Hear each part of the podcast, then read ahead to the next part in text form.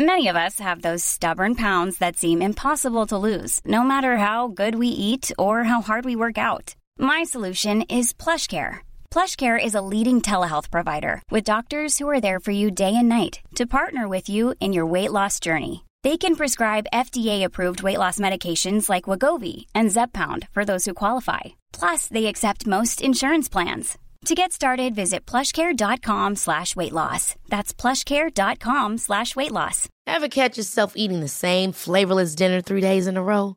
Dreaming of something better? Well, HelloFresh is your guilt-free dream come true, baby. It's me, Keke Palmer.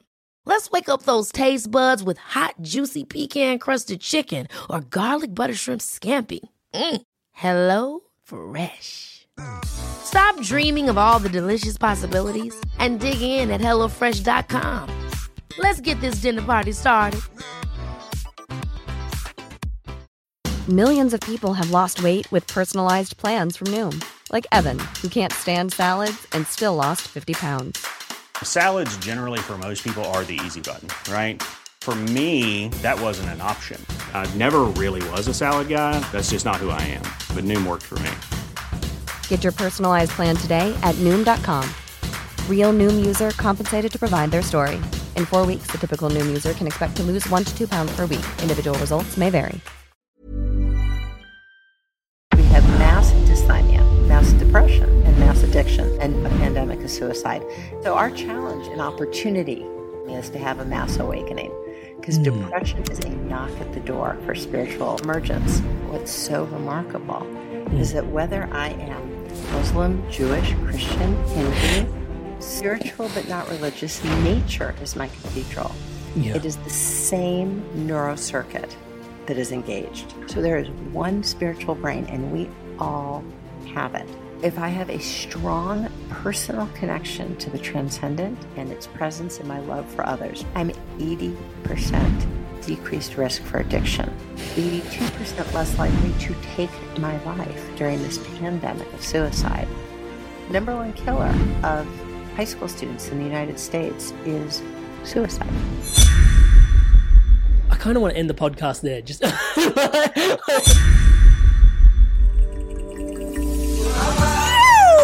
Welcome to the Inspired Evolution. I'm your humble host, Amrit Sandhu, and you're tuning in to a conscious conversation designed to help you grow. Our mission here is simple it's for you to live your purpose, live your best life, live the life you love. This podcast is sponsored by Enthusiasm for Life, by Great Creation itself. To keep the good vibes flowing for myself and yourself, do us a solid, subscribe to the Inspired Evolution podcast on YouTube, the home of the Inspired Evolution podcast. Now sit back, relax, open your mind, open your heart to this conversation, and stay inspired. Keep evolving. Lisa Miller on this week's episode of The Inspired Evolution goes all the way in on the science of our brain and what spirituality looks like when it's in our brain. Now, that comes from decades of research, MRIs, scans, all this sort of stuff to actually look at and map spirituality in the human brain. This was a completely fascinating conversation, and if I can say so, it was probably one of the most important conversations I have ever had. The question that has driven Lisa to bring her to these insights is does spirituality and faith, agnostic of whatever religion and faith you have, does it actually inoculate us against depression, against mental health? And we all know depression and anxiety are incredibly well linked, incredibly closely linked. So if you're struggling with depression and anxiety, does spirituality, does faith actually have an answer for you? Now, this is an incredibly potent conversation because I know that when we start talking about spirituality and faith, we start to section things off, whether you're Islamic, whether you're Christian, whether you're Sikh, whether you're Hindu, whether you're Buddhist. But actually, this conversation is completely grounded in science. It's agnostic of whatever faith you choose, but it actually speaks deeply, fundamentally to faith and spirituality and the benefits it can have for you in your life. This is an incredibly important conversation. If you've ever wondered where spirituality, if you've ever wondered what spirituality looks like in your brain, or what the benefits really are from a really grounded perspective, this is going to be one of the most inspiring conversations for your spirituality you have ever heard. And before we dive in super deep to today's incredible conversation, I do have a humble request of you tuning in. If you could please do me the absolute honor and gift of subscribing to the Inspired Evolution, hitting that bell notification, and liking this video if you truly like it. I'm not asking you to do something you don't love. But what we found is that 94% of you are regularly watching this channel. However, you're not subscribed to the channel. Now, hand on heart, the honest truth is the reason why I ask you to subscribe is because when I'm reaching out to guests to try and bring them onto the show, the number one thing they're looking at is how big is this platform that Amrit has created around the Inspired Evolution? And fundamentally, it is your platform. These are the conversations that you guys are tuning into. It makes it easier for me, smoother for me to be able to bring on more inspiring conversations for both of our evolutions, you and I together, if you can hit subscribe. Now I take I know it takes a moment of your time, and I know that you know hitting subscribe is not something that is I and I, I, hope you know that you hitting subscribe is not something I take lightly. I invest a lot of time, energy, and love, not just myself, but also the team here at the Inspired Evolution, Selena in the editing, Monique doing all the bookings for us, to make sure that this experience is truly one that is incredibly rich for you. If you don't mind doing me an absolute honor and a favor, please hit subscribe. Without further ado, this week's episode. Welcome back to the Inspired Evolution. And we have with us today Dr. Lisa Miller. Lisa, how are you there? Hello. I'm so honored and excited. I've been looking forward to this. Thank you for including me, Amrit. Oh my god, including you, dude. The blessing is absolutely ours. I was saying this to you before. I am a little giddy to have you here. I'm so excited to have you here. And for those that are tuning in to Lisa for the first time, let me do the honors. I'll just give her bio quickly, introduce her to you so you can probably start to understand a little bit around why. So, Lisa is the author of two books, one of them being The Awakened Brain, which we're hopefully going to get to discuss a lot about today. Um, the headline for the book actually entails the idea that it's designed for our quest for an inspired life. So, obviously, being the inspired evolution, there are some real uh, touch points that are synchronous in this space. So I think that's going to be really poetic to dive into that. She is a professor at Columbia University who graduated from Yale. She's a researcher, clinical psychologist, and she's best known for her research as a scholar on spirituality in psychology. Lisa, thank you so much for being here with us today. I'm thrilled. I can't wait to jump in so I'm going to start straight out of the gate because there is so much ground we could potentially cover in this space around spirituality, psychology, and science. There is so much work in your life that you've dedicated to in this space, and we hopefully will discuss what it's been like the journey of being invested in this space for so long. But straight out of the gate, does spirituality inoculate us against depression? Now, I definitely want to ask you that question. But before I even go there, how does one come to such a question? right? Like, that doesn't seem to be the most intuitive question for a lot of people. Um, once you start reading into your research, it becomes very apparent. But where did you come to this idea that spirituality may actually inoculate us against depression? Where does that come from? So, you know, Amrit, I started out at a time when people didn't even talk about spirituality when they spoke mm. about psychology or psychotherapy. I was working on an inpatient unit with people who were really suffering. I mean, it was the worst moment of their life, the worst two days, the worst week of their life. And I could see that really well intentioned, very kind psychotherapists, you know, trained in the models of the day, mm. were just really not making inroads with these folks. And I knew that because two weeks later, they'd be back or two months later, they'd be back. And the same patients who I would see in July, I'd see again in September and December, and we weren't making headway. And so it occurred to me that there was a breakthrough to be had.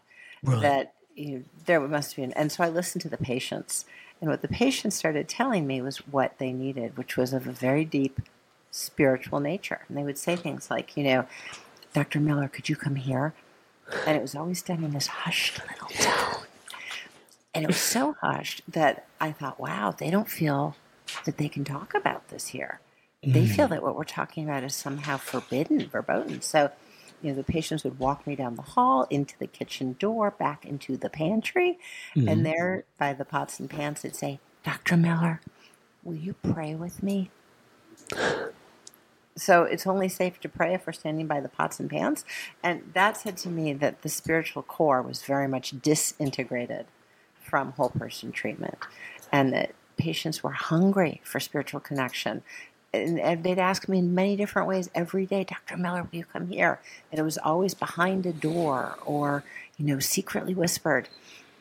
And then I started to look at the people I loved and knew in my own life. And when they talked about spirituality, it was also kind of by the, you know, back of the ladies' room or somewhere very quiet. Mm. And it was not in the boardroom and it was not in the classroom and it was not in what you're doing so beautifully here and now, Emily. It was not in the center of the public square as you now are elevating the public square.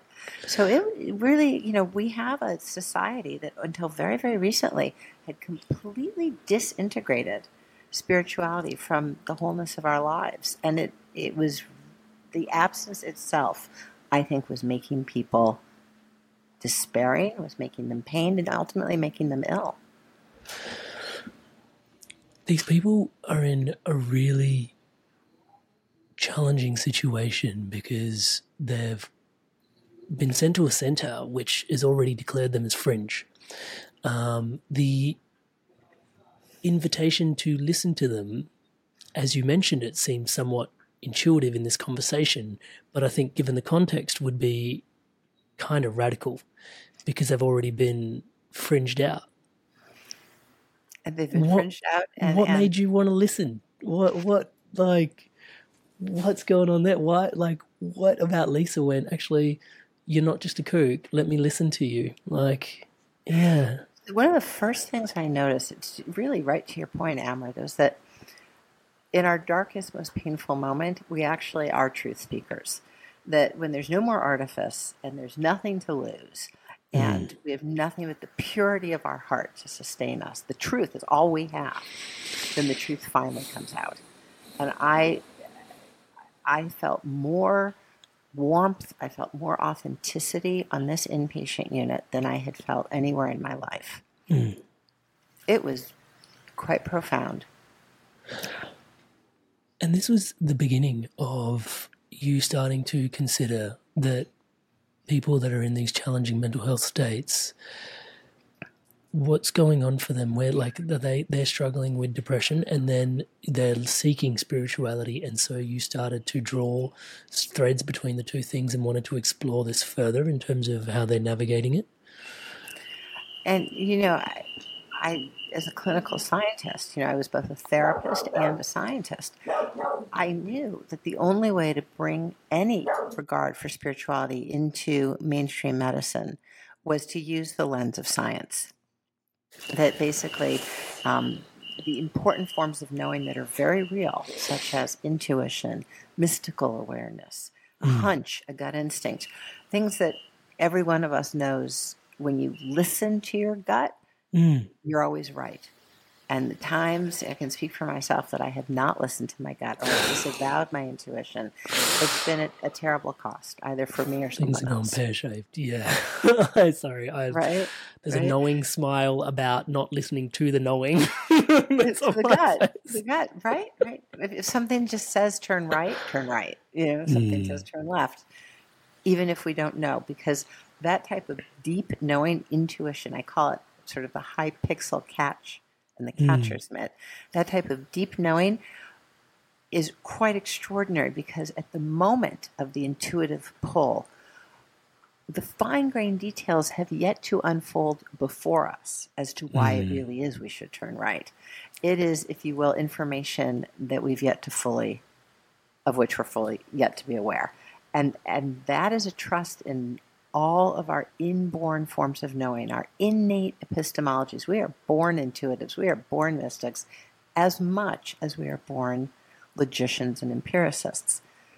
Unfortunately, most of our schooling only looks at empiricism and logic and doesn't teach us to regard as guiding, as profoundly instructive intuition, mystical awareness, transcendent connection. These forms of knowing that are always the bedrock, sure as sure can be, are completely absent from most K 12 education. And that's that is to the peril. That leaves these deep forms that really are rudder in life. You know, how we captain our ship just leaves them without un, unmanned. Yeah.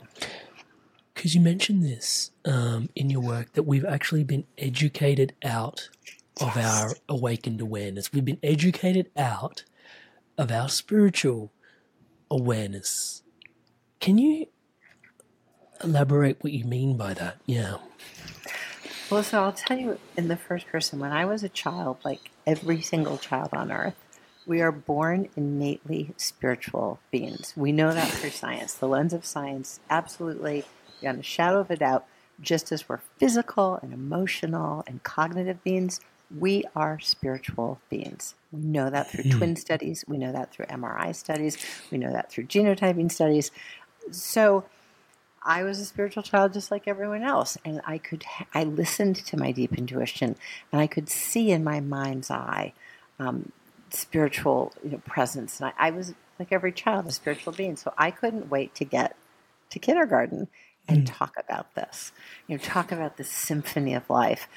And you know, the first day of school, I laid out my clothes. I was so mm. excited. We're going to talk about the symphony. And I got there, Amrit, and not one word was spoken about the symphony, the sacred, magnificent, harmonic symphony. So I thought, well, maybe tomorrow.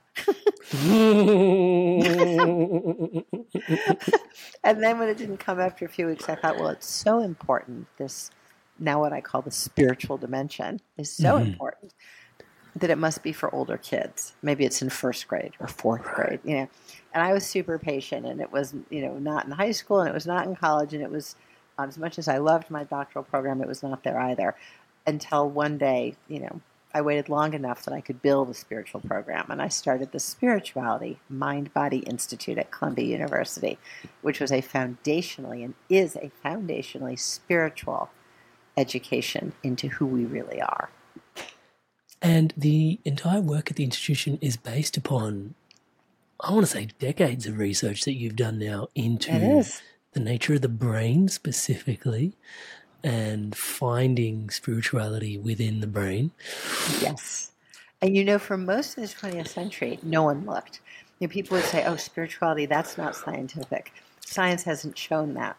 Well, there's two ways that science doesn't show something. The hmm. first mm. is when science looks and looks closely and in multiple ways in multiple attempts and just doesn't see it. That's a negative finding. The second way that science doesn't prove something is that it never looks. Mm. and for most of the 20th century, science hadn't shown anything because scientists never looked. But we had a perfectly good lens, and we can point that lens at anything. Host of good questions, including the origin and impact of lived human spirituality on the rest of our lives. And when we finally did that using the lens of MRI studies, genotyping studies, long term clinical course studies, I, we pulled every lens we have. Mm. We got the same signal that was so bright, so blaringly, blindingly awesome mm. that it seemed to me that it was a redefinition of who we really are. So I'll give you a taste of this.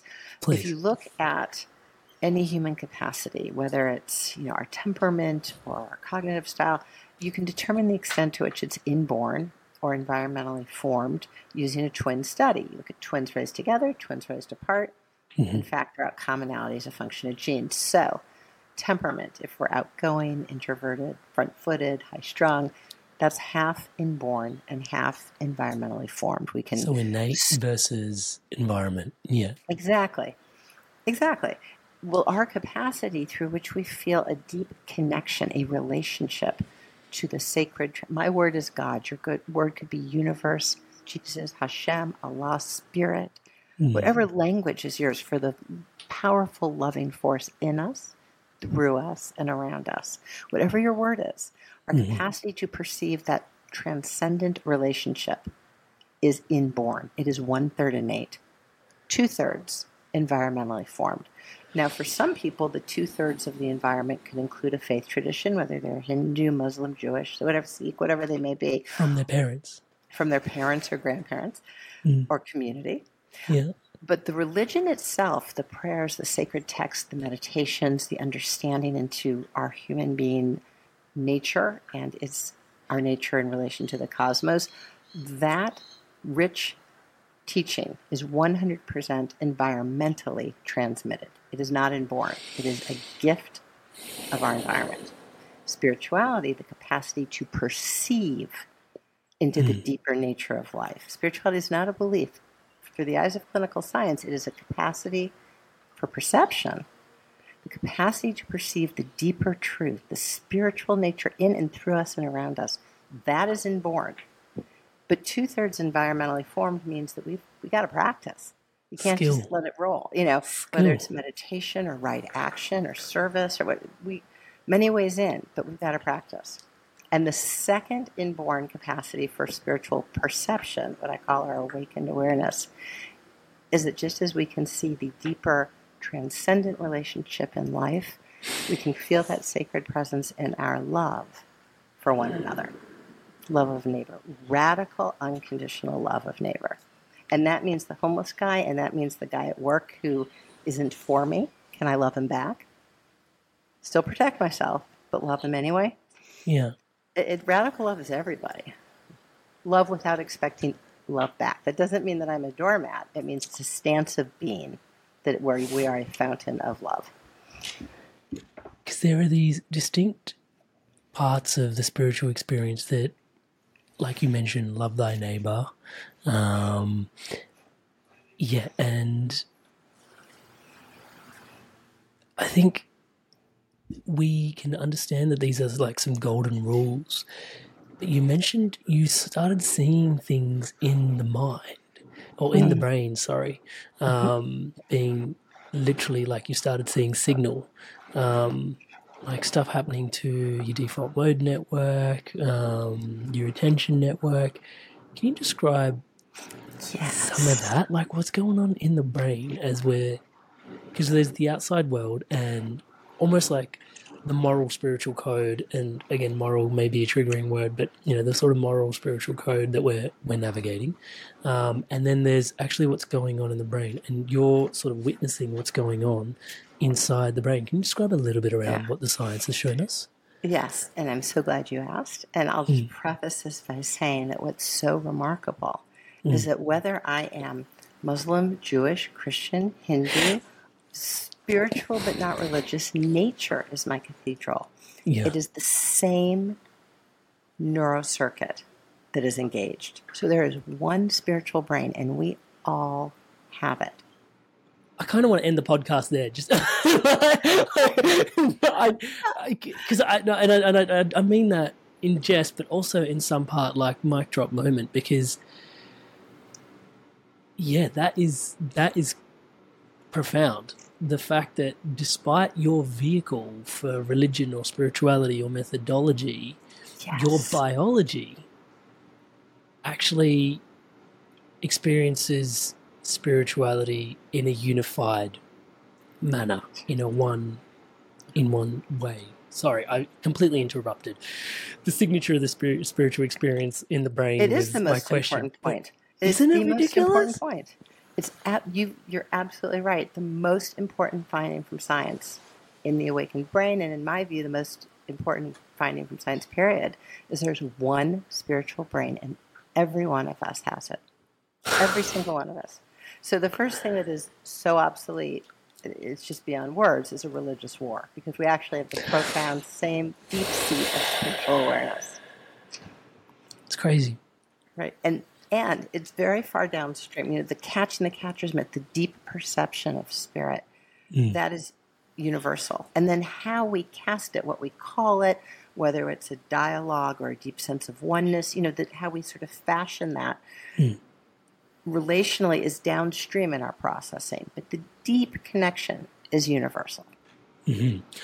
And it's meant to be unique to the individual, right? Because we are all somewhat fragments of this spiritual whole, and no two were designed to be alike in some way, right? So it's all Yes. whether we call it deep knowing or interwovenness or interconnectedness. That is little nuances is really the beauty of the tapestry, right, Touchwood? Yes, and of course, there's human, you know, just as there's human variability in music. You know, every mm. one of us feels a deep rhythm and loves the feeling of the bass that we can dance to, sort of connect to the deep rhythm. But not everyone is a composer, and not everybody plays music. But we're all mm. musical beings. Mm-hmm. Well, the same is true for spirituality. That you know, the more we you know, no two people are identical. Some people are more kinesthetic, and some people it comes in more visually, or they reason their way through it. So there's human variability in how we hold this. But the deep catch of the transcendent, the deep connection, that is universal. And that says to me, you know, people will, with tears in their eyes, raise their hand as I share this science, and they'll say, Am I a spiritual being? And yes, you, you, beautiful you, given by the force of life in us, through us and around us, you are a spiritual being. And you are gorgeously a spiritual being, 100%. Every single one of us. So that that changes our sense of who we really are. And it mm. certainly changes, I think, an, a social sense of who we are to each other. I mean, we can take ourselves out of this sort of market-based view of who we are. You know, what do you do? Where do you live? What does your partner do? It- it- I feel like I'm I'm purchased on Amazon and they're negotiating Yeah. the price. What do you consume? How well do you consume it? How well do you produce to consume? Consume, consume. Yeah. Yes, right. Um, which is really, I think, an overextension of capitalism as a human theory or capitalism as a relational theory. But from this point of view, we're all spiritual beings. So we can show up for each other. And in fact, we are built to show up for one another. Hmm. With who are you? You are a soul on earth. You are like a ray from the source, the sun, an emanation of life itself. You are a child of God, whatever your word is. Hmm. Hmm. Being, and you're, that's you. So at dinner, instead of asking each other at the next dinner party, you know, what do you do and where do you live? you know, what was the most beautiful day you can remember from this whole year? You know, I asked that to someone at a dinner party recently. What was one of the most beautiful days of your life? I asked it of two people, a man and a woman sitting next to me at dinner. Um, and the man loved it. And he said, Wow. He said, You know, no one's ever asked me that, but I'd have to say, um, this gentleman was gay. He said, My partner and I were in Italy, and I'd become distant from my roots of Catholicism. But sitting in this beautiful cathedral, I felt God's presence, and there was a chorus, and I felt like I was home. That was an extraordinary. And then the woman said, You know, I guess my most beautiful day was when I was sailing on the water and the sun was shining and the wind was in my hair. And what we weren't talking about was how much money do you have or how much status do you have or you know, we were not measuring each other. We were we were getting the, the gift of the deep morsels of being, of experience. Well, That's this is like divine stuff. The Yeah. experience. this is um. I, I we will circle back to how the brain lights up. And the Oh, I'm so there, but sorry, This, I no, no, no, no. But but, but one of the one of the points in here that's really important is in uh-huh. those. I love this question, and at the same time, I'm also recognizing how annoying this question may be for some people because it's like, what was the best day you have you've had in the last year or in your life? And it's like you look back, and it's. I started running a little bit of the exercise in my mind, and none of them really were the days at work. Yeah, hmm. it was one of the simple, more like what my one was going for a walk along the along with my son and us looking at a bunch of wallabies in nature. And he can't say wallabies so he was like wobbies wobbies and i found wobbies to just be the most cutest word. So he was just ah. like wobbies wobbies. And so i'm thinking back to this moment and i'm like yeah it wasn't really work oriented and then how much of our life we design towards work and this now comes to a juncture that I did want to cross and I feel like we're here so I will come back to the the brain in a minute I but promise. I'm um, sorry I got no, don't, don't apologize. Oh. But I, I think for those, because I never came across this word until I came across your work, which was dysthymia. Um, Can you describe what it feels like to have our souls sucked out? Sorry. I think that's that's the best description I have ever heard. Amrit, you nailed it. Soul sucked out of us. Soul sucking. yes. What can you describe Yes. what dysthymia is for us? Yes. Yeah. From a spiritual point of view, I'd say it is exactly that. It's a disconnection from the ultimate source of life.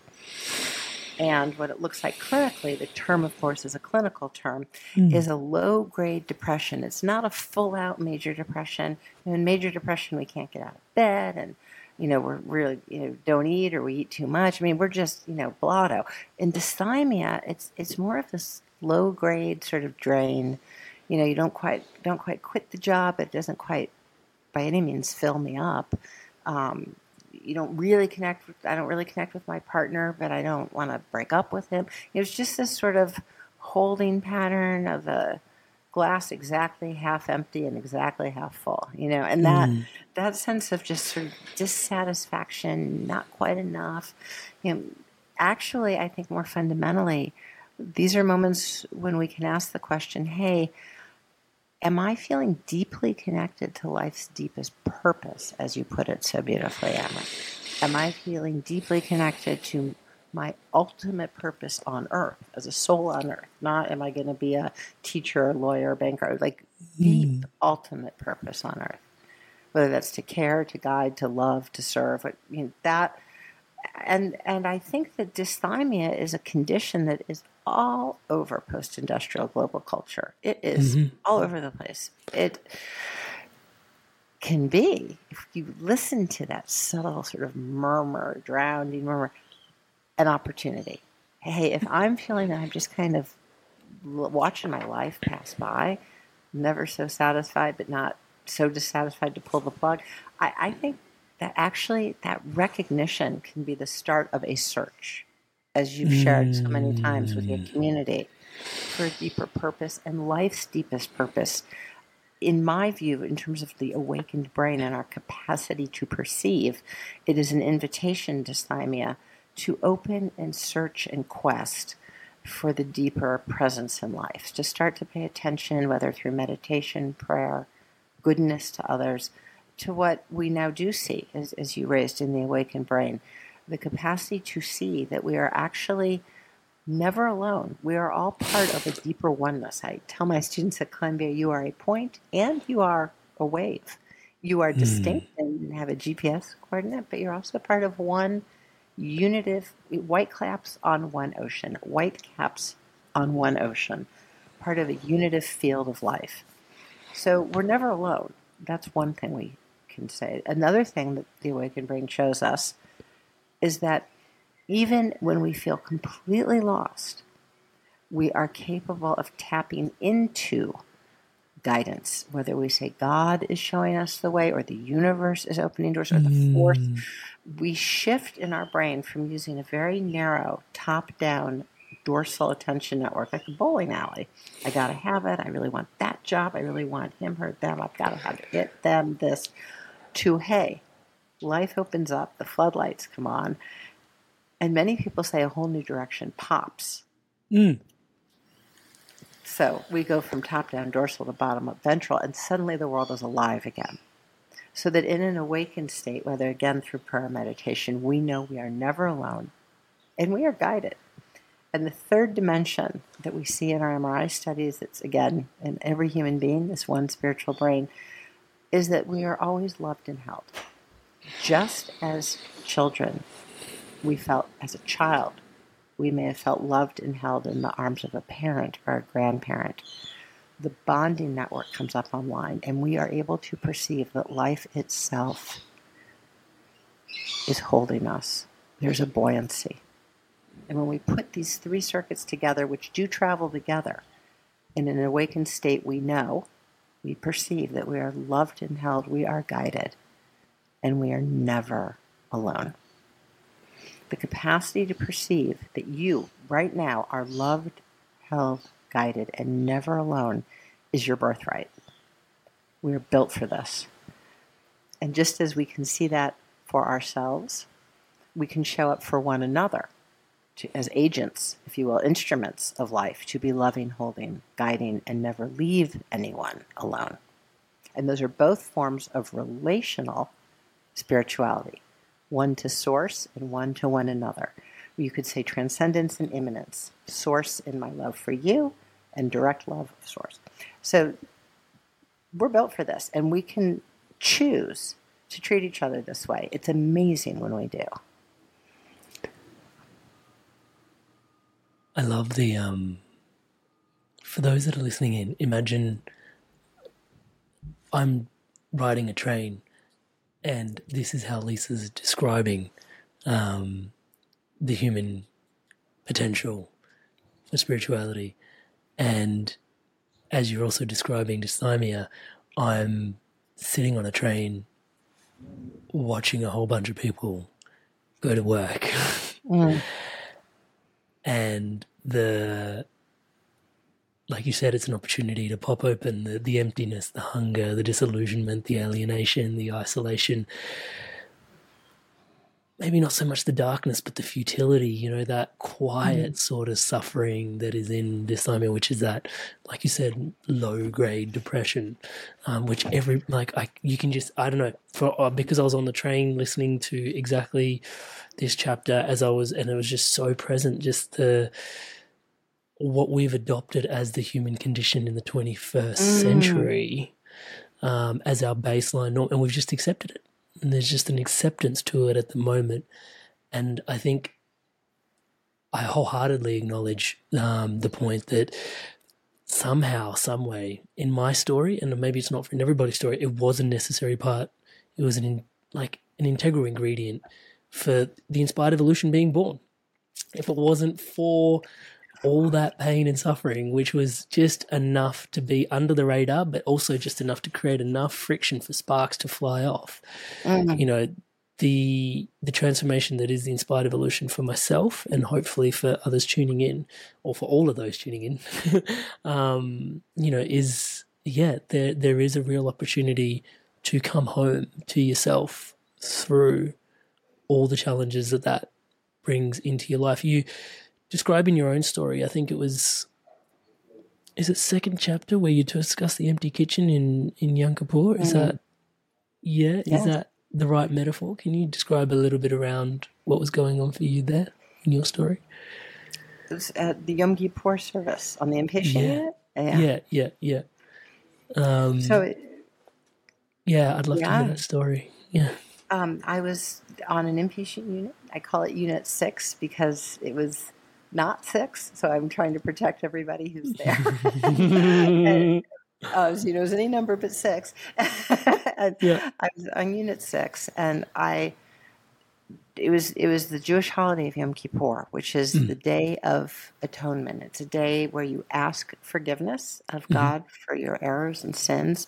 Before you can do that, though, you have to go to all those who you've harmed and ask them for forgiveness. You have to clean it up with fellow human beings before you turn to God and ask for forgiveness. It's a considered the holiest day of the year, and it really allows for the renewal of spirit and the the what Jews call being written in the book of life for the new year. You are cleansed of, of these um, wrongs. So it's a very important day. The inpatient unit had a number of people who were Jewish, and I, they said, "Will there be a Yom Kippur service? Can you tell us where it'll be?" And the answer was, "We're sorry, there's no Yom Kippur service. Everybody's going to be home with their family." And there was this terrible. It, it was like a, a, a heart-sinking disappointment. You know, mm. there was a woman who looked even more depressed, and there was a gentleman who was, um, when he got agitated, explosive, and he he got so frustrated he got up and walked out of the meeting. It was just a it was a real annihilation. No, there's no day of atonement. There's no holiest day of the year for you. Mm. Um, so I asked. I was a new intern, and I'm not a rabbi, but I'd been to you know at that point about two and a half decades of Yom Kippur services. So I asked, could I, not a rabbi, but could I could I try to facilitate? Actually facilitate one, yeah. So I show up. It's Yom Kippur, and whereas normally everyone is dressed in gurneys that you know people are not medically ill it's a psychiatric inpatient unit and there's normally this sort of unpleasant kind of degrading wearing like hospital gurneys with your fanny showing. And why, why do you wear that? but today, on Yom Kippur, I walked in and everyone was there early.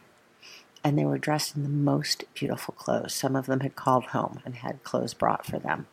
And there was a sense in the back kitchen under the fluorescent lights and the linoleum mm. table, nonetheless, of tremendous specialness. It was a holy day yeah. because we had consecrated it. We'd said today is a holy day. And by each of the sides of the patient was the hospital aide. Um, none of the aides were Jewish, and they all treated this with such respect because they understood a sacred moment. They understood a spiritual day. It was a beautiful moment of shared universal spirituality. And as we started the prayers, very quickly I saw that the very same gentleman who would be explosive and chaotic, struggling with bipolar, was mm. actually the one carrying us through the service, rhythmically singing the prayers, holding all of us in the rhythm of the prayers. He had been almost like he stepped into the holy river. He joined the flow of life. Mm. And the woman who looked so ashamed and so self deprecating was sitting up tall and singing the prayers. And whatever appeared to be the greatest pain, whatever really their diagnosis stated to be as the greatest pain and way of being in the world, they were the exact opposite on the mm. side of health. Equally an opposite whole. There's never been a faster or easier way to start your weight loss journey than with PlushCare. PlushCare accepts most insurance plans and gives you online access to board-certified physicians who can prescribe FDA-approved weight loss medications like Wegovy and Zepbound for those who qualify. Take charge of your health and speak with a board-certified physician about a weight loss plan that's right for you. Get started today at plushcare.com slash weight loss. That's plushcare.com slash weight loss. Plushcare.com slash weight loss. Ever catch yourself eating the same flavorless dinner three days in a row? Dreaming of something better? Well, HelloFresh is your guilt-free dream come true, baby. It's me, Keke Palmer. Let's wake up those taste buds with hot, juicy pecan-crusted chicken or garlic butter shrimp scampi. Mm. Hello Fresh. Stop dreaming of all the delicious possibilities and dig in at HelloFresh.com. Let's get this dinner party started.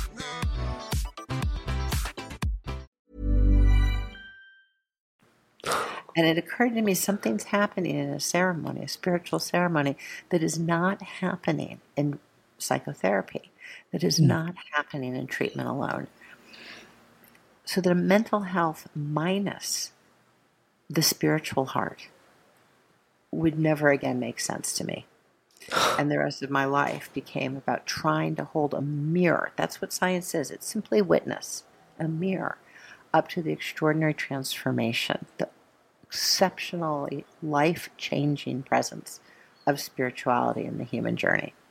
And every study has been more jaw dropping than the next. I mean, it's just amazing. You know, so now we know, for instance, when we, whether again, whether I'm Sikh, Hindu, Jewish, Muslim, spiritual, but not religious, whatever my religion may be, mm. again, religion is 100% environmentally transmitted, but it can be profoundly impactful as the two thirds mm. embrace the environmental shaping of the innate spiritual core. Mm. So, whatever my religion may be, if I have a strong personal connection to the transcendent and its presence in my love for others, transcendence and immanence, relational spirituality, I'm 80% at decreased risk for addiction. I am 82% less likely to take my life during this pandemic of suicide. Number one killer of high school students in the United States is suicide. That's never been the case before.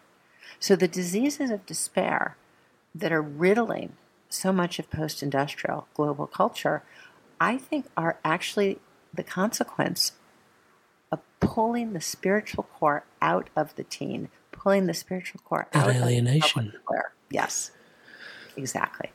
We have wow. mass dysthymia. Goodness.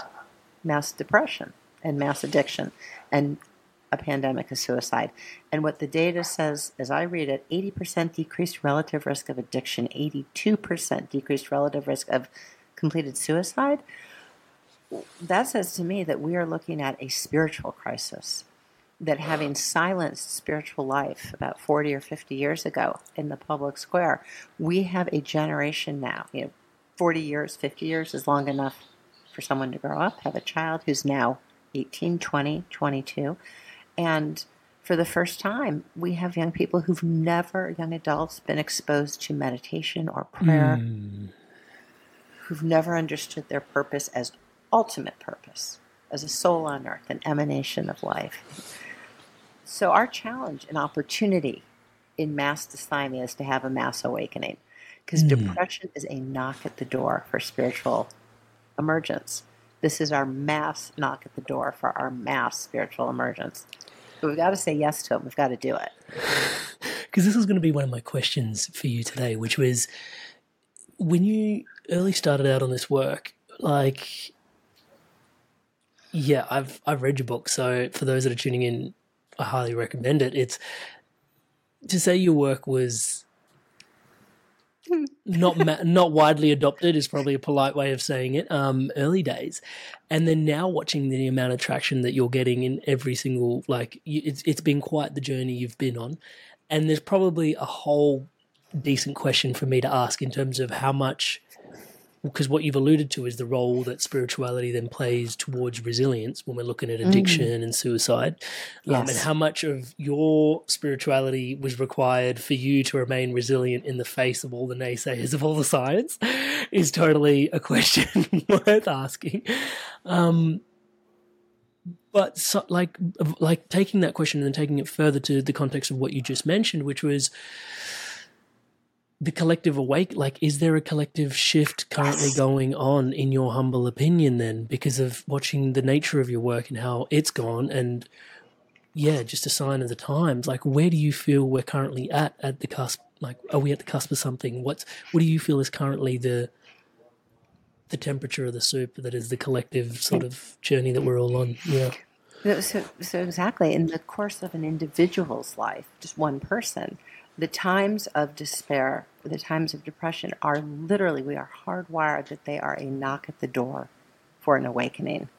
We are pulled to ask, what life are you showing me now? What is the deeper truth of who I am in this world? The existential quest is our nature, so that we might realize this deeper connection to the spirit, the force, in and through life.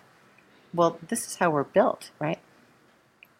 Collectively, I think our society has really silenced for you know much of the, the second half of the 20th century silenced the spiritual voice to the point where it really has been an atrophied part of our human condition and we now suffer.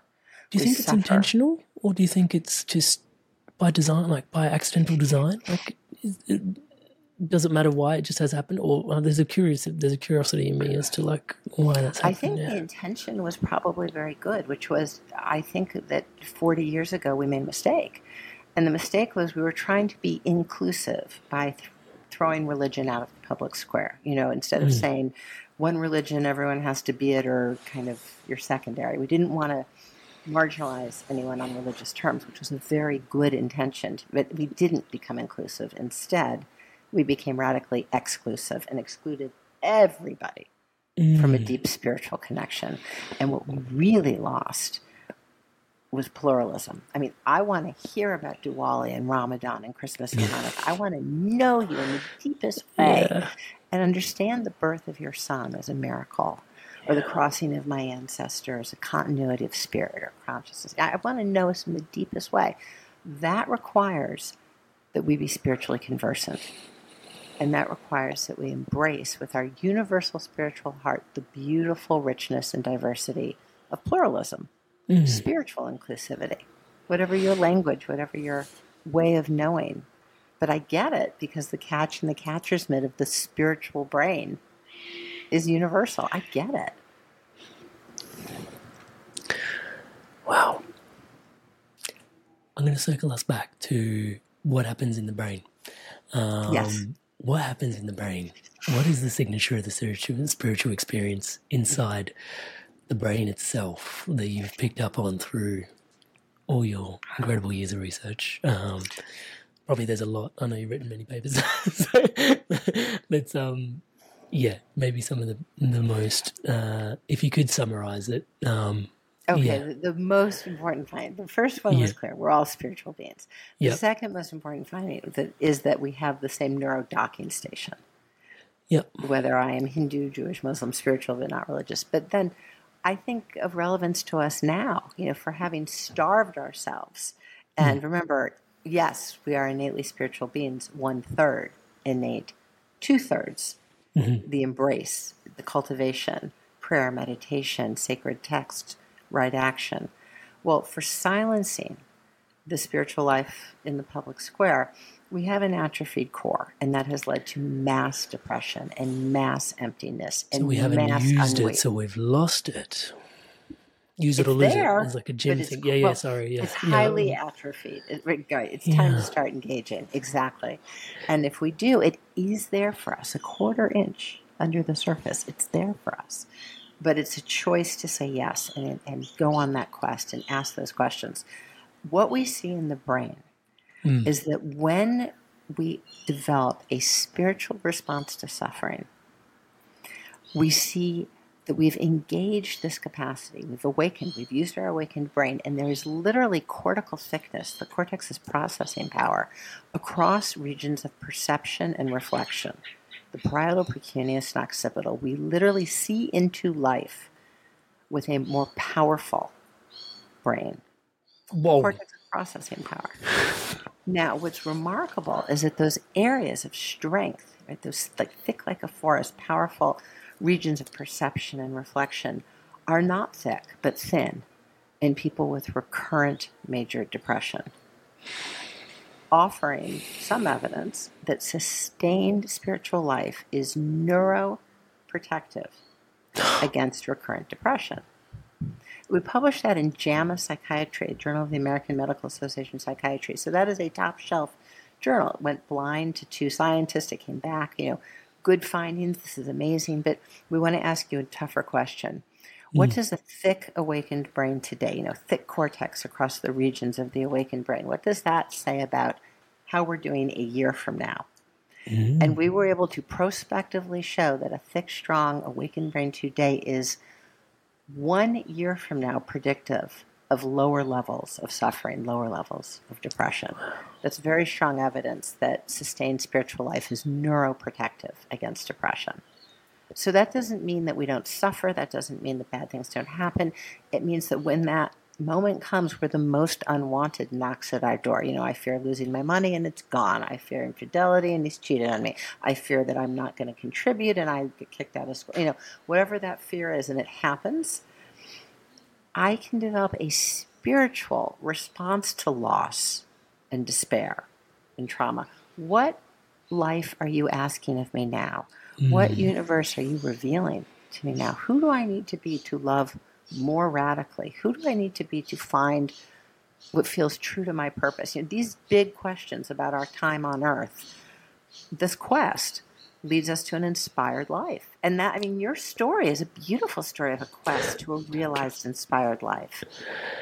You're using your cortex. You have a thick cortex across perception, reflection, and orientation regions. And and now, when Touch wood. difficulty comes, there is mm. a it becomes the new go-to way to be in the world. It becomes the go-to set point. And perhaps I think the most beautiful finding in science mm. is that when we cultivate a spiritual response to suffering, there's not only a difference in the structure of our brain, but we use our brain differently. We're literally, you know, tuning into the world at a different frequency. And what that frequency is, is high amplitude alpha using EEG, which measures the wavelengths in and through our head, coming off our mm. head. We see that people who choose, it's a choice, a spiritual response. What existentially, in, in, in ultimate sacred sense, is happening now are vibrating high amplitude alpha.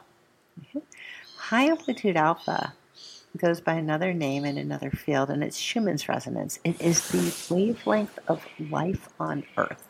From the Earth's crust up one mile all the way around the Earth, no matter where on Earth we may live, Schumann's resonance is the constituent wavelength of life from the Earth's crust up one mile. It is nature, which means our spiritually engaged brain vibrates at once, at the same wavelength of all life. We return to nature, we return to our nature, we return to the oneness. The felt oneness is indeed mirrored by the oneness of wavelength. It is real. We are returning at the level of consciousness, spirit of sacred consciousness, we return to the oneness.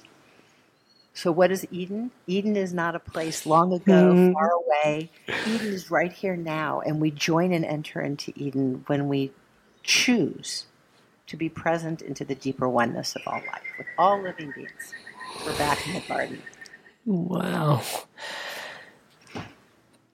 The opportunity for us to recognize that every, like, when we do crack and we crack open and i totally acknowledge for some people it's not dysthymia maybe you've lost a partner maybe you you know a car crash and you know you pivot your entire career from being a lawyer to a yoga teacher. God knows anything's possible right? Um, but recognizing that that thickening of the yeah just the fact that our brain structure is completely changing with the installation of faith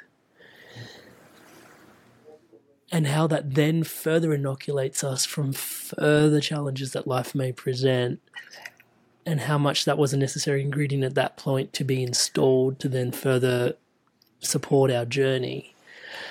That's tremendously important because depression then is not lost time, it's not downtime. It is actually a developmental depression, which yeah, is it was on the way, not in the way. Yes, yes. I call it the ignition so that we might inherit the next station of our lives.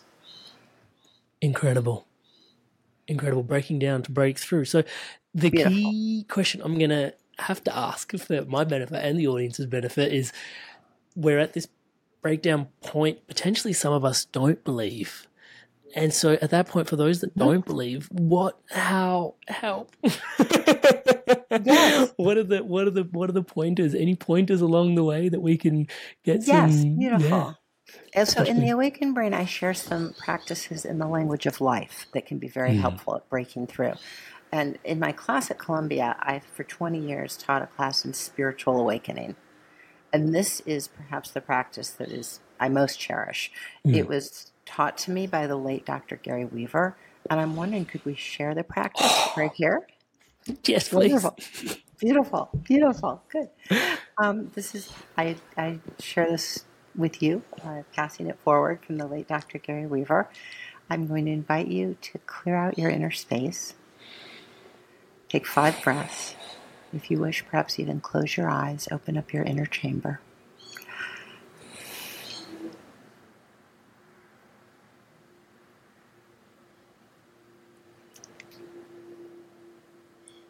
I invite you to set before you a table.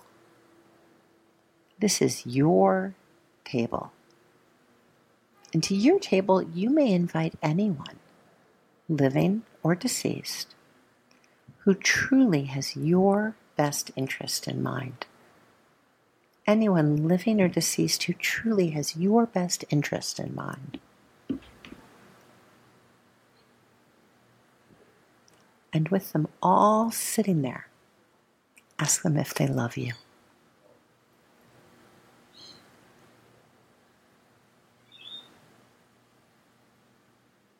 And now you may invite your higher self, the part of you that is so much more than anything you may have done or not done, anything you may have or not have, your true, eternal, higher self and ask you if you love you.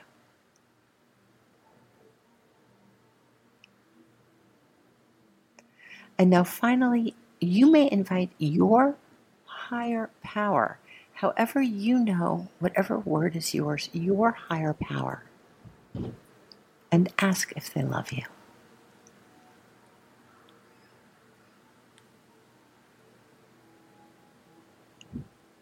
And now, with all of those people sitting there right now, what do they need to tell you now? What do they need to share?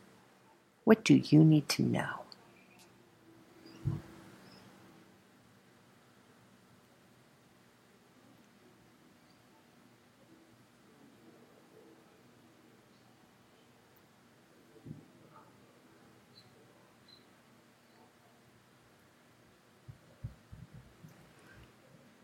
You're ready, I'll invite you back.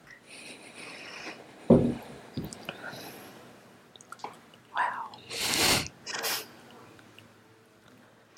This is your counsel, and they are always there for you. Who shows up can change depending on where we are in our road, and we can ask what's on our heart. But this is your awakened brain. This is your birthright, and no one can ever take this away. This is yours. This is your awakened brain. It's phenomenal how supported you can feel in less than three minutes. And it's always there. Energetically, there's a lot more integrity to your being on the other side of it. Mm. It's you. That's phenomenal. It's you. I think I think we're going to have to snip that out as his own little exercise for people to do Beautiful. on the other side of the episode um, for people to check into. So the opportunity to create. Well, I've read the book, so I know there's plenty of exercises, and I will put a link to the book, um, The Awakened Brain, in the show notes below for everybody to Thank to you. tune into, um, because there are other practices mentioned in the book as well. Um, It's true. The wait. Can I put it up? The awakened brain. The Yeah. awakened brain. Is that? Oh. you see it there? yeah, the awakened brain. Yeah. So it's it's it's 20 years of science, my lab and fellow labs around the world. Hmm. Um, everything's referenced. And in addition to, you, know, you can go on Google Scholar or Medline, pull up the references. Science can be very useful if you're trying to make institutional change, if you're trying to show the left side of your brain there's enough proof that you can open up the right side of your brain. This is this is one way of knowing and it's a way of knowing that at the moment makes a lot of change in the world. But I've also put into the awakened brain stories, um, my story, but also stories of many other people who talk about their spiritual awakening as being kicked off by a developmental depression. And had it not been for the developmental depression, without the developmental depression, the developmental depression was essential to the spiritual awakening that made them the men or women they are today. That is huge. That is huge. I often get asked what's one of the biggest lessons I've ever learned on this podcast. And externally, as an entrepreneur, it's like consistency is king. Okay, got it. Ah. But internally, it's that our biggest challenges are our biggest gifts. And it's, and I'm hearing you say the exact same thing, but grounded all the way into decades of science through your work. And we're built for it, to your point. That's how we're built. So we're not static. We're built to evolve. We're built to grow. And that depression is a beckoning, is a knock at the door for this awakening. That when we say yes and we do this, and as we do this collectively now, suddenly we can be at a dinner party and not expect to be measured up, but really, really someday hopefully expect to be looked at as a soul on earth and be loved, held, and guided. Lisa, you mentioned a few times the word quest, and in the title of the mm. book, it's the quest for an inspired life. Obviously, I'm biased. Inspired evolution, an inspired life. That's all I want. Touch wood. Um, Well, what are you doing? but, but really, what does the word quest mean to you? Yeah, what is quest and questing?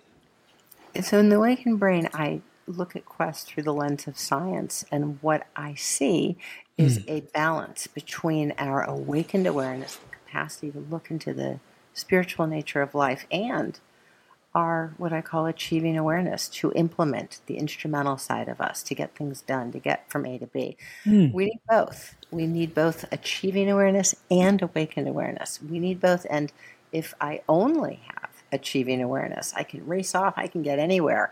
And then I wonder, why have I just taken the fast train to where, where am I? Where did I just get off? Station?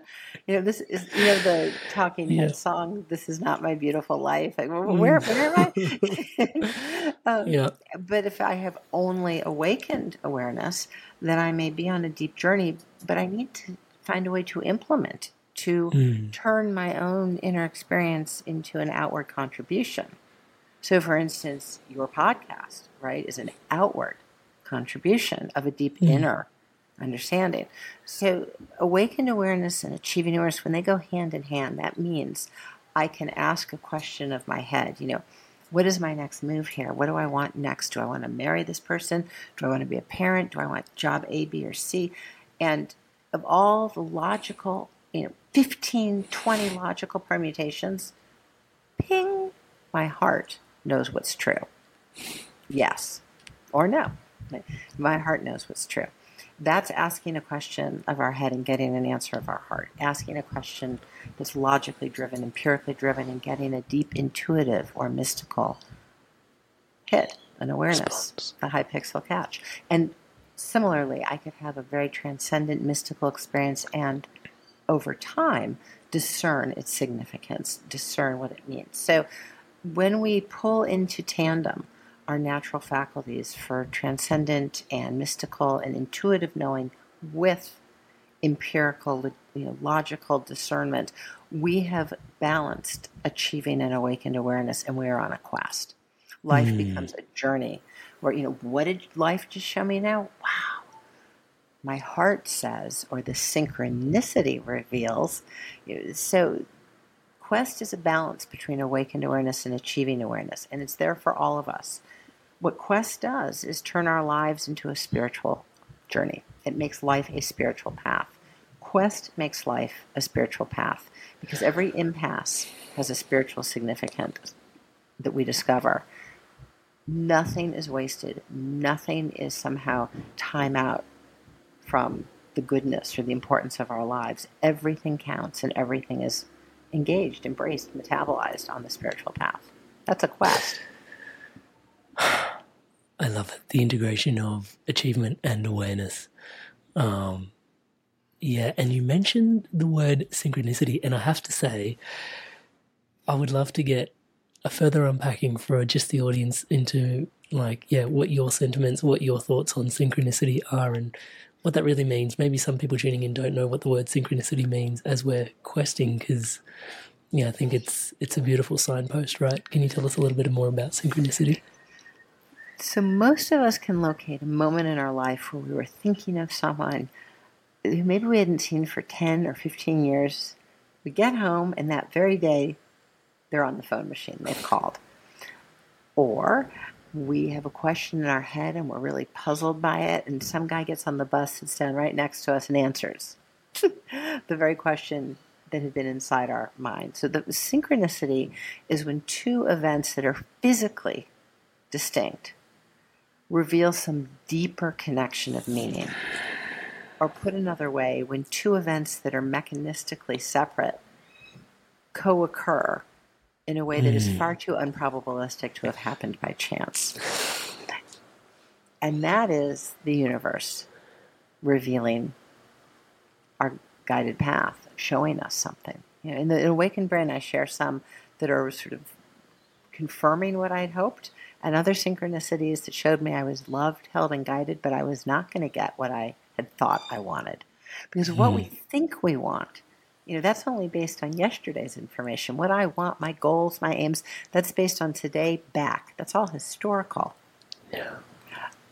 But what the universe, or my word is God, shows us to be our path, that's based on information that has yet to unpack before Unfold. us. We could do one more practice. Should we do one more yeah. practice? Okay. Okay. Yes. Good. I love this. I love this practice. This is called the road of life. Okay. And it, it it's one way of experiencing some of the synchronicities we've had. Mm-hmm. I'm going to invite you once again to close your eyes, clear out your inner space. Five breaths if you'd like.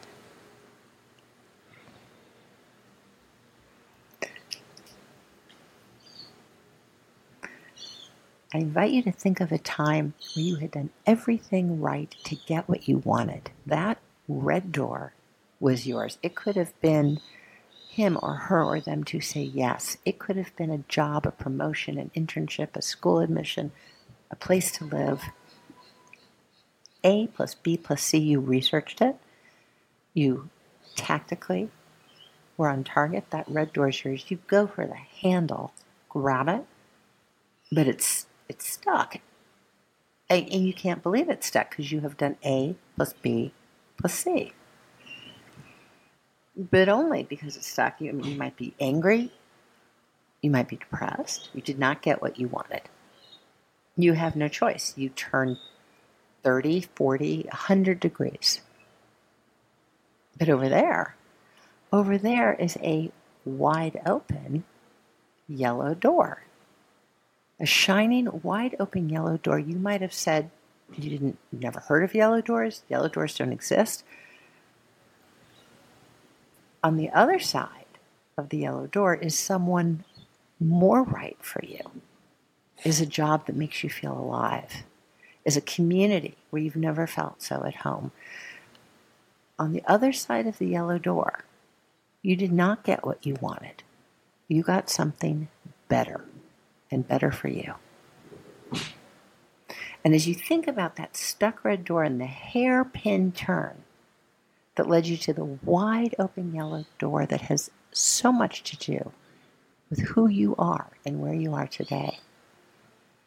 Was there anyone there at the hairpin turn that gave you some information, helped you along? Uh, uh, maybe a counselor. It could have been someone you met for two minutes at the coffee shop. It could have been a grandparent who, for the first time, shared a story. There was a trail angel at that hairpin turn pointing you to the wide open yellow door.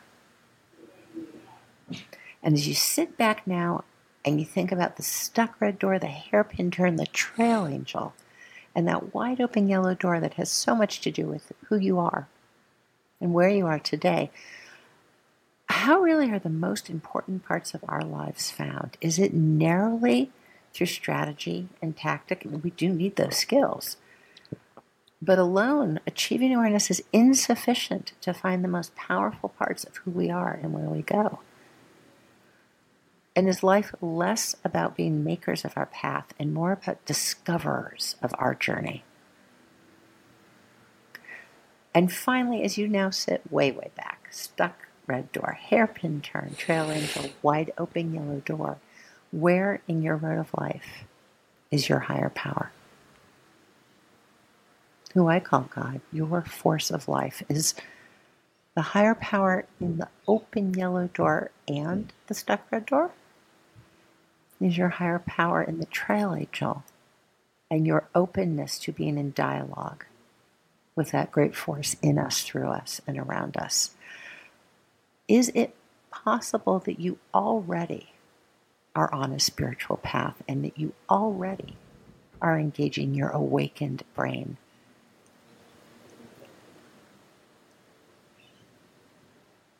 And when you're ready, I invite you back.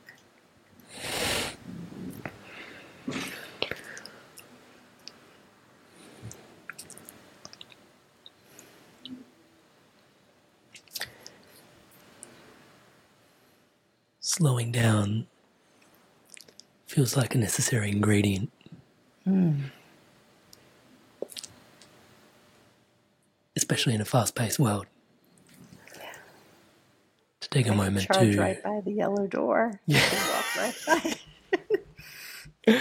but life yeah. is good. And even even the, even the, even the guardian and the angel that sort of is available to sort of maybe seeing the pinging a note for you to look the other well, way. Well, and because it's not what we thought we wanted, it's not the red door. The trail angel can initially feel irritating, like why is this guy sitting next to me and talking to me on the bus when in fact he's actually the trail angel yeah. pointing to the yellow door. Incredible. I really love, really, really love that exercise, and it's it's really poetic, and I love how the more you zoom out, eventually you end up connected to your higher power in there as well. Um, mm.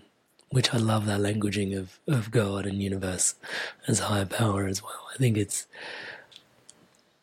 very universally accepting touch wood. Mm. Um, you mentioned the word higher purpose a couple of times, and I'm conscious of how much time we have left, and I'm trying to squeeze in another question. good, good, great, good. I want to hear. Higher purpose. How do you feel into higher purpose? And then, like, is it a question? Is it a yeah? For those that are potentially have heard you refer to it a few times in this episode and want to explore that concept further, um, what would you waymark them towards? Well, I think you're a very courageous audience. You're very really faithful, soulful audience committed to finding higher purpose. Um, I, I guess what I, well, I, I'll speak only in the first person. When I was starting out, I wanted to follow what I felt in my deep heart was the spiritual path. And that meant that as a scientist, I wanted to point the lens at the impact of spirituality in our lives, which meant there was no job to date for a spiritual psychologist. Um, people said you'll never get funded. You know, you're going to, how are you, how are you going to have a career? Um, but I think when we follow what in our deep heart is true, and, and it's more than just true for us, it is a truth mm. in an mm. ultimate sense. When we follow a truth, um, the road rises up to meet us. And things far too improbabilistic to have happened by chance open up. Yellow doors appear, trail angels appear, and we have the honor and the just deepest sacred joy of getting to be trail angels for fellow travelers. So I guess when you know you've hit a truth that in your heart is just an imperative, you know, I, I didn't have a choice. If I, I would have felt like I had ditched on my own ultimate purpose. I kind of would even, well, I'll put it this way. I used to go to seminars on weekends. I was seeking, I was seeking. I'd go to seminars, I'd learn from different teachers. And one day at a spiritual seminar, a gentleman showed up who was a quite sort of magnificent looking gentleman. I was in my late 20s. He was in his probably mid 60s, early 70s. It was a rainy day in New York, and he had a raincoat and an umbrella. And he said, Come with me, I want to take you to lunch. And there was nothing inappropriate. He was sort of like a mentoring figure, and he walked me a block down the street, and we sat down to lunch and he said, I want to tell you a story. And he went on to tell me about a very long, beautiful story from Greek mythology. And then he leaned forward and said, See, do you get the picture? There are moments in our lives where the window opens up and we must speak, and we must speak the truth. And we know it in our heart, we know it in our being. And if we don't speak the truth, the window might close and it could be a thousand years before it can be spoken again. And that's not true for some of us. I think that's true for every single one of us. We have a truth. We have the truth in and through us. And when we speak the truth, we serve the truth. And when we speak the truth, we serve those around us. And if we don't speak the truth, and I've had those moments, the window's closed and it'll never, that moment will never be back.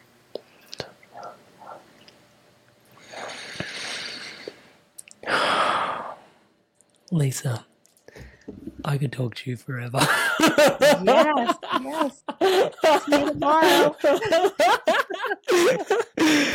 I, like I said, ah, the and I'm hoping that for those tuning in, yeah, like a link to the the book, The Awakened Brain, is in the show notes below. Please do go check it out.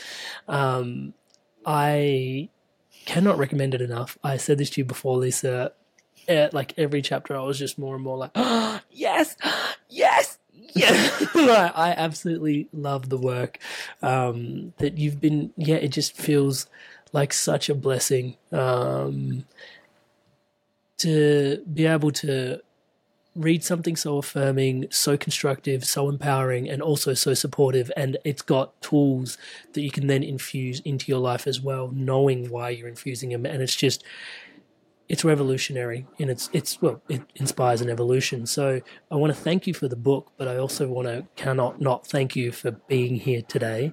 I think it'd be foolish of me to just thank you for your time. Thank you for the lifetimes of work facing the naysayers everything that you've put into everything that sort of amounts to us being able to stand on this conversation today.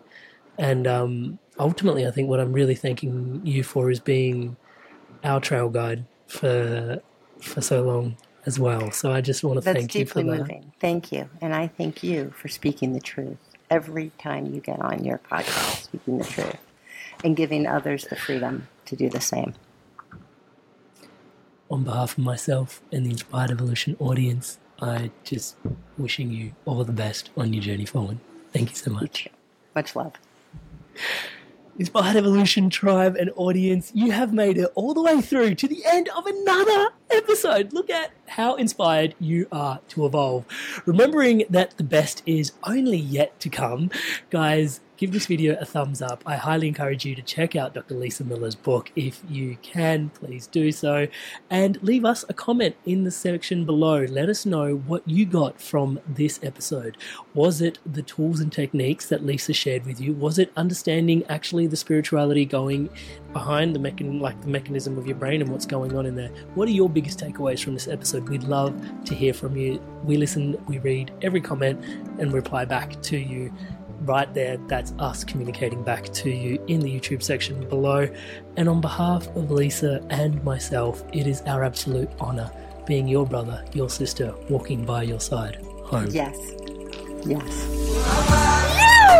Thank you so much for tuning in to this amazing episode of The Inspired Evolution. Without you, the Inspired Evolution tribe, this podcast would not be what it is today. Thank you so much for your love and your support.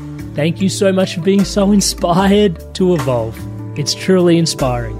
If you haven't already done so, please subscribe to The Inspired Evolution on YouTube, the home of The Inspired Evolution's video podcast. We release inspiring conversations such as this every week, along with guided meditations and empowering insights, all designed to help you grow and evolve. Honestly, your subscription on YouTube to the channel helps us out a great deal. And one of the other benefits, if you're having any insights or shifts from these episodes that you want to chat about, or if you'd like to leave myself or the guest a message, please do so in the comments on YouTube. I truly look forward to hearing from you. And as always, tribe, remember to stay inspired and keep evolving.